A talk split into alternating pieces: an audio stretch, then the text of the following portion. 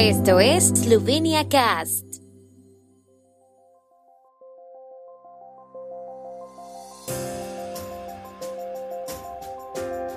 Noticias. Primer ministro Janša sobre la epidemia. Vendrán semanas difíciles. Vacunación obligatoria contra el COVID-19 apoyada por el Consejo de Expertos del Centro Clínico Universitario de Ljubljana. 100 millones de euros para el desarrollo de infraestructuras turísticas en los próximos años. Cuatro eslovenos en la final de Oberstdorf de salto de esquí.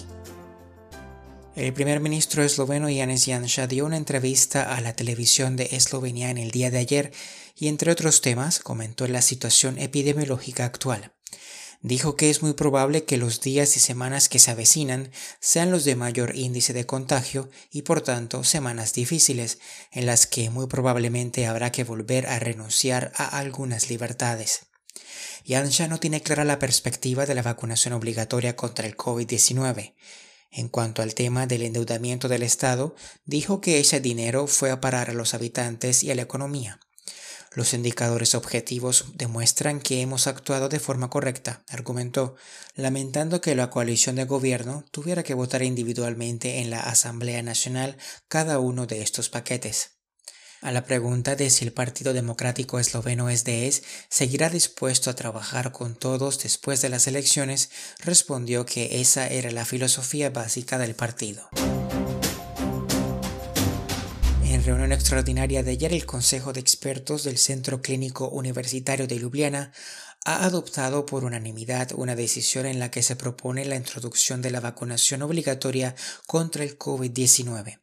La decisión se ha tomado por el interés y el sufrimiento de todos los pacientes COVID y no COVID que se prolonga desde hace dos años sin que se vislumbre el final, ha explicado el Consejo en el perfil de Twitter del Centro Clínico Universitario de Ljubljana durante una rueda de prensa sobre los logros de la presidencia eslovena del Consejo de la Unión Europea, a la pregunta de si el gobierno estaba considerando la posibilidad de introducir la vacunación obligatoria contra el COVID-19, el ministro del Interior Alej Hoys explicó que él mismo solo conocía la propuesta del grupo de expertos sobre el COVID-19 que había visto en los medios de comunicación.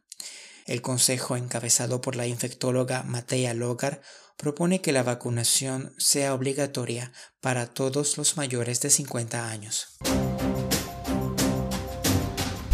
El gobierno esloveno ha redactado un reglamento sobre los incentivos al desarrollo del turismo que, entre otras cosas, define los tipos de incentivos al desarrollo y establece con más detalle las condiciones y los criterios para las inversiones en infraestructuras turísticas, así como su contenido.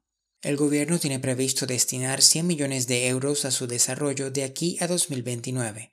Una vez que se apruebe en abril la estrategia para el desarrollo sostenible del turismo esloveno, el reglamento se completará con disposiciones más detalladas sobre más tipos de incentivos al desarrollo del turismo.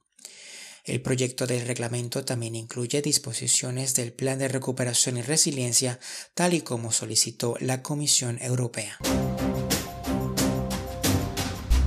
Kos, sexto, Peter Itzene Preutz, undécimo y vigésimo, y Angela Nishek, trigésimo octavo, pasaron a la final de la prueba inaugural de saltos de esquí del Tour de Año Nuevo de este año en Oberstdorf.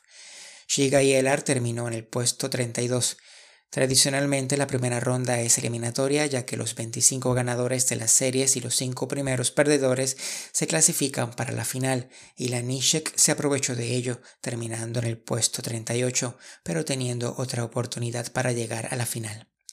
El noruego Johan André Forfang fue mucho peor que él con el puesto 45 para llegar a la final. Y Elar, por ejemplo, también fue convincentemente mejor que ambos. Tras la primera ronda, el noruego Robert Johansson es líder por delante de su compatriota Halvor Egner Granerund y del líder de la Copa del Mundo, el alemán Karl Geiger. El tiempo en Eslovenia. El tiempo con información de la ARSO, Agencia de la República de Eslovenia del Medio Ambiente. Hoy estará parcialmente despejado con nubosidad moderada. Las máximas diurnas oscilarán entre 6 y 13 grados centígrados.